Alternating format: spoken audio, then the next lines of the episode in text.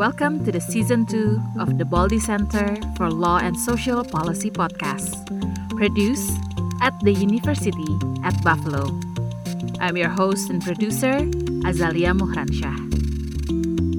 This episode, I have Professor Waverly Duck and Professor Anne Rawls on the phone with me. Waverly is an associate professor of sociology at the University of Pittsburgh and one of the 2020 2021 UB Center for Diversity Innovation Distinguished Visiting Scholar. Anne is a professor of sociology at Bentley University. Today, they are going to talk to us about their book, Tacit Racism, published in 2020 by the University of Chicago Press. Can you tell us a little bit about your book? We've had a problem in the United States for a very long time with the way we define racism and the way we understand race. W.E.B. Du Bois started saying back in the 1890s that race is a social construction, that it's being socially made. Nobody listened. White Americans have, as a block, tended to define racism in terms of individual attitudes, individual prejudice. It sort of morphed into microaggressions and implicit bias, but it's still individual.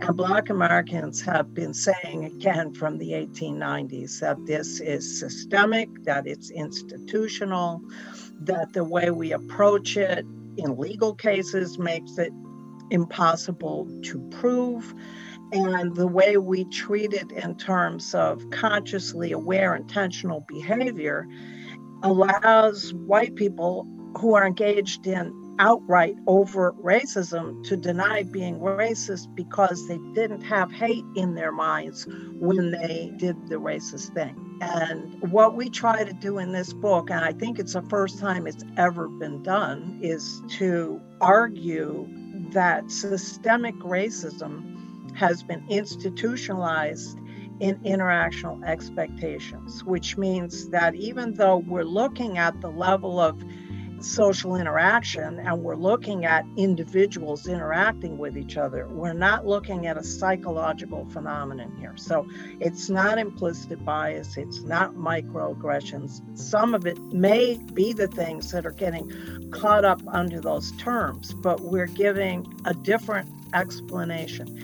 And the consequence, the implication is that when you're trying to do sensitivity training, when you're trying to raise awareness or teach courses on race and racism, that we need to stop focusing on raising the sensitivity of people to these conscious act microaggressions and implicit bias and instead focus on where the systemic racism is built in, and nobody's really doing that. So, this book is intended to raise awareness of the problem at that level. In one way, the book is about how race is embedded in a number of our interactions, both practices and language. And we do a good job at illustrating how this works in sort of the way that we greet each other, how it works in medical settings, how it works in neighborhoods. And I think one of the things that we try to stress is that we're working with these categories, but how do you study it? How do you think about it? And there was also a realization on both of our parts that in a lot of ways, these issues are a matter of life and death in terms of citizen police interactions and medical settings, but also just illustrating the troubles that people have in everyday interactions that they attribute to race. How does W.E.B. Du Bois' concept of double consciousness influence your argument about how white and black Americans interact? One of the challenges we face in doing this research that anyone would face is that white people are expecting of each other is opaque to Black Americans who can't see it. And what Black Americans expect of each other is opaque to white Americans who can't see it.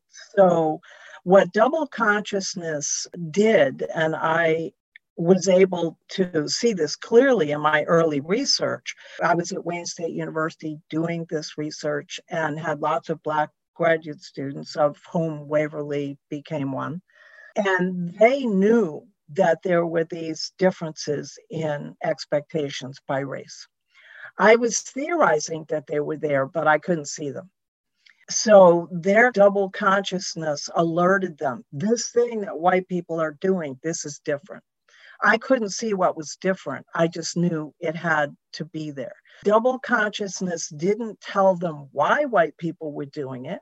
And so when these things occurred, they would need to make up motivations, you know, so there were lots of narratives about motivation.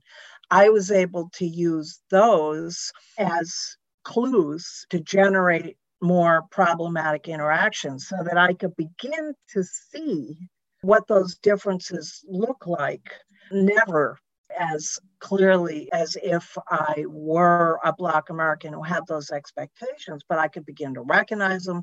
I could begin to make sense of them. So it's a form of double consciousness we call white double consciousness when you begin to see what white expectations look like from a Black perspective. So it's not the same double consciousness, but it's indispensable. But the research couldn't have been done by me alone, which is why it's a pairing, because I can see some things and Waverly sees other things. And so then we figure out what it is in this joint work. And I think what I would add to that, I think what was exciting in terms of being one of the early participants and a part of some of this research was how innovative and important it was to focus on language and practices and really trying to understand when communication would break down how we would attribute that to motivations or motives that were usually steeped in sort of speculation and trying to theorize why that interaction fell apart. I think one of the ways that we try to illustrate these interactional troubles was to do something and almost taking you down a path to show in basic introductory sequences how there's sort of different taken for granted understandings of what you do when you meet a stranger for the first time and how sometimes asking questions about neighborhood you live in where did you graduate what do you do for a living how those are questions that situate people in a particular class category not something that i believe a lot of black americans do initially meeting people. And i think a lot of things that we noticed that when black americans would meet people for the first time it was very topical about the situation they were in or why they were in that particular situation. I think what ultimately happen is doing you know broader research of looking and explaining like this is not something that's just happening in poor and working class black americans that a lot of middle class black americans experience this in terms of the, talking about things like fractured reflections where the presentation of self who you present as somebody in a leadership position how even though you're in that position your authority your legitimacy is not being taken seriously. And then even getting deeper and thinking about sort of power dynamics and how a lot of Black Americans think about the greater good in terms of the overall well-being of not only each other but people in general and that there are these strange power dynamics. And going back and seeing that as a country we have historically sort of privileged people in positions of power. And i think one of the things in addition that w.e.b du bois talked about in addition to double consciousness is this idea of um, the submissive man and submissive civility of this history that leaders and iconic figures that white Americans have always valued. And he used the example of Jefferson Davis as this person we idolize and celebrate. That eventually people who've been colonized but marginalized will start critiquing and interrogating that identity and what was unique and special about the experience of Black Americans in terms of understanding that we're in this situation together, I think is very telling and very powerful. And so W.B. Du Bois gives us a way, an important tool of talking about this. But I would be remiss in not pointing to sort of the legacy of this area of sociology that Anne specializes in, that I'm a part of, the ethnomethodology people's methods and their ways of sense making and things about trust and reciprocity. That Harold Garfinkel was a powerful figure from the 50s in writing about sort of color trouble on the bus to his work on gender and doing gender with the Agnes chapter in Studies in Ethnomethodology and bringing that and pairing that with Du Bois has given us a powerful way of interrogating how interactions work, how troubled interactions work, and how people attribute the breakdown of communication to motives that are sort of situated in sort of stereotypes that we have about each other. So you mentioned about how even high status black people are still prone to racism, which you talk about at length in one of the chapters in your book. Can you elaborate about it? You know, one of the things that we try to do with chapter two, and I think it was something that I relate to, is when you're working or you're in a, a, social situation where people don't expect you to be. And so, as a vice president of a company or a college professor, and how there are questions in terms of when you give out directives or people who report to you, double checking, going above you, sending emails to the president of the company, and what that does does to a person's not only ability to trust people you're supposed to work with, but also what does it do to your overall well being in terms of trying to navigate this terrain where you never know where it's coming from or when it's going to happen, but you sort of build up almost a resistance to it and decide whether you're going to participate in your I, I, don't want to be drastic in saying like your degradation or your marginalization. And so you choose not to enter those situations. You choose not to respond to people who don't see you or take you serious as a person who inhabits that position in that space.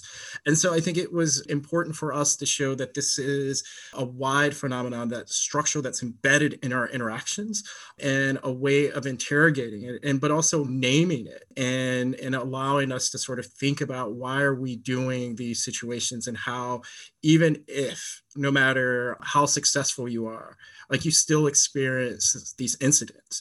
I think one of the things that i often think of is when barack obama is the president and someone yells out at him he lies.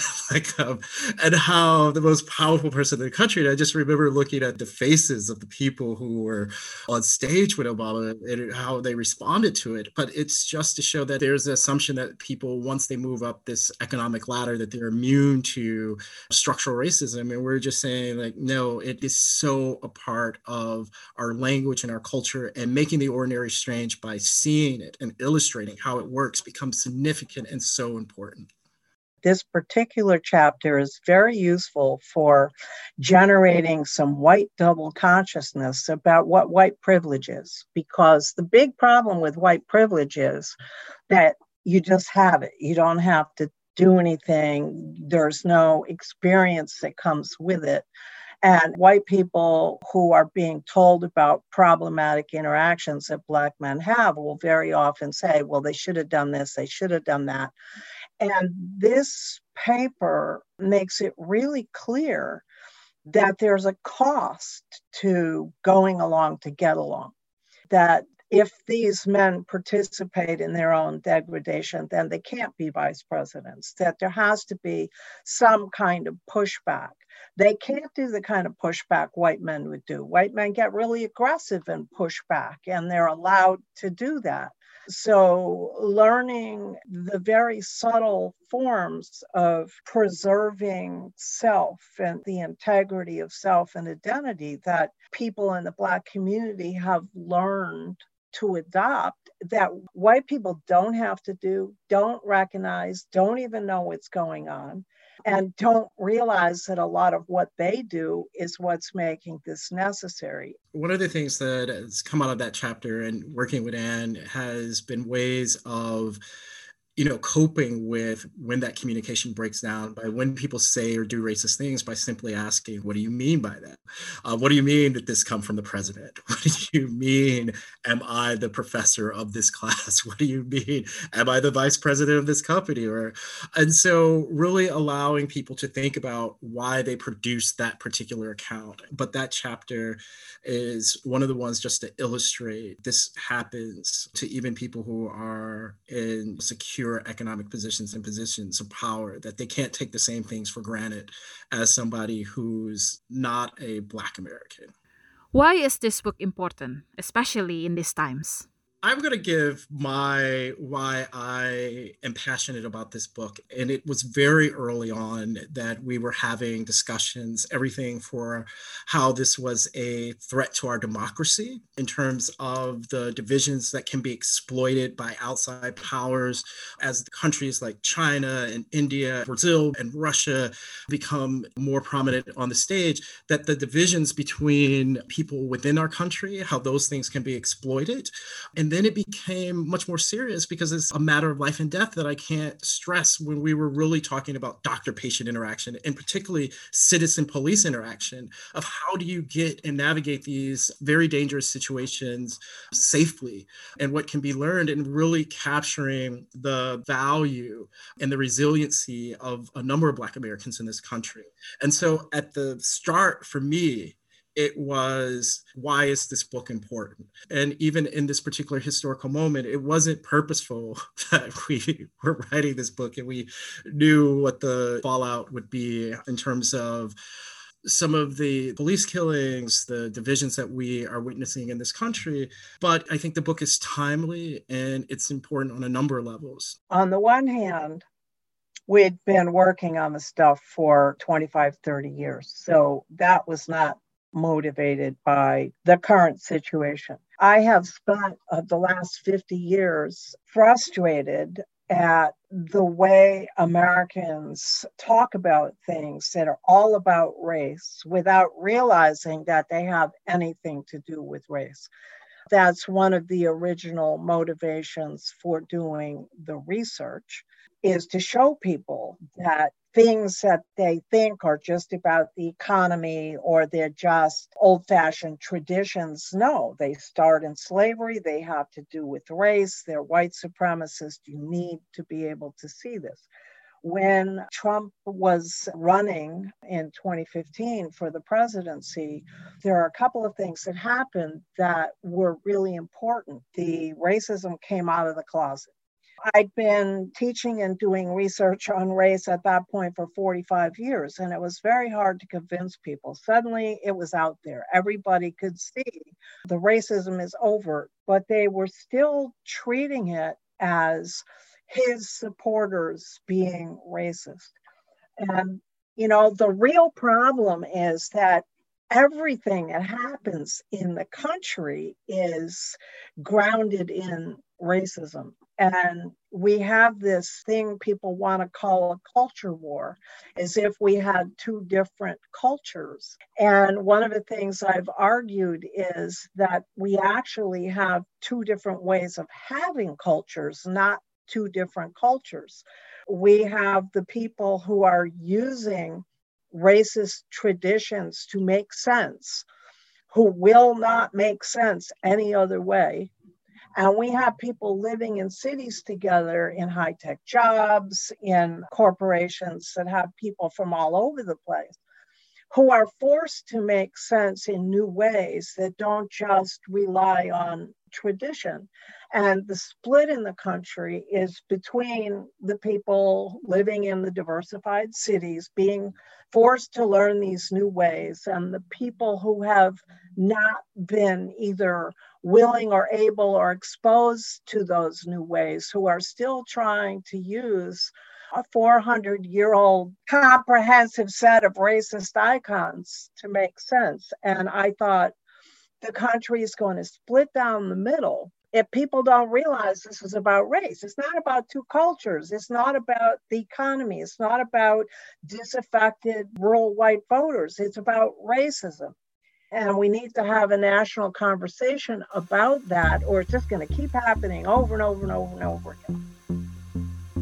That was Professor Waverly Duck and Professor Anne Rawls, and this has been the Baldy Center for Law and Social Policy podcast, produced at the University at Buffalo. Please visit our website buffalo.edu slash Baldy Center for more episodes and follow us on Twitter at Baldy Center. Until next time, I'm your host and producer, Azalia Mohransyah.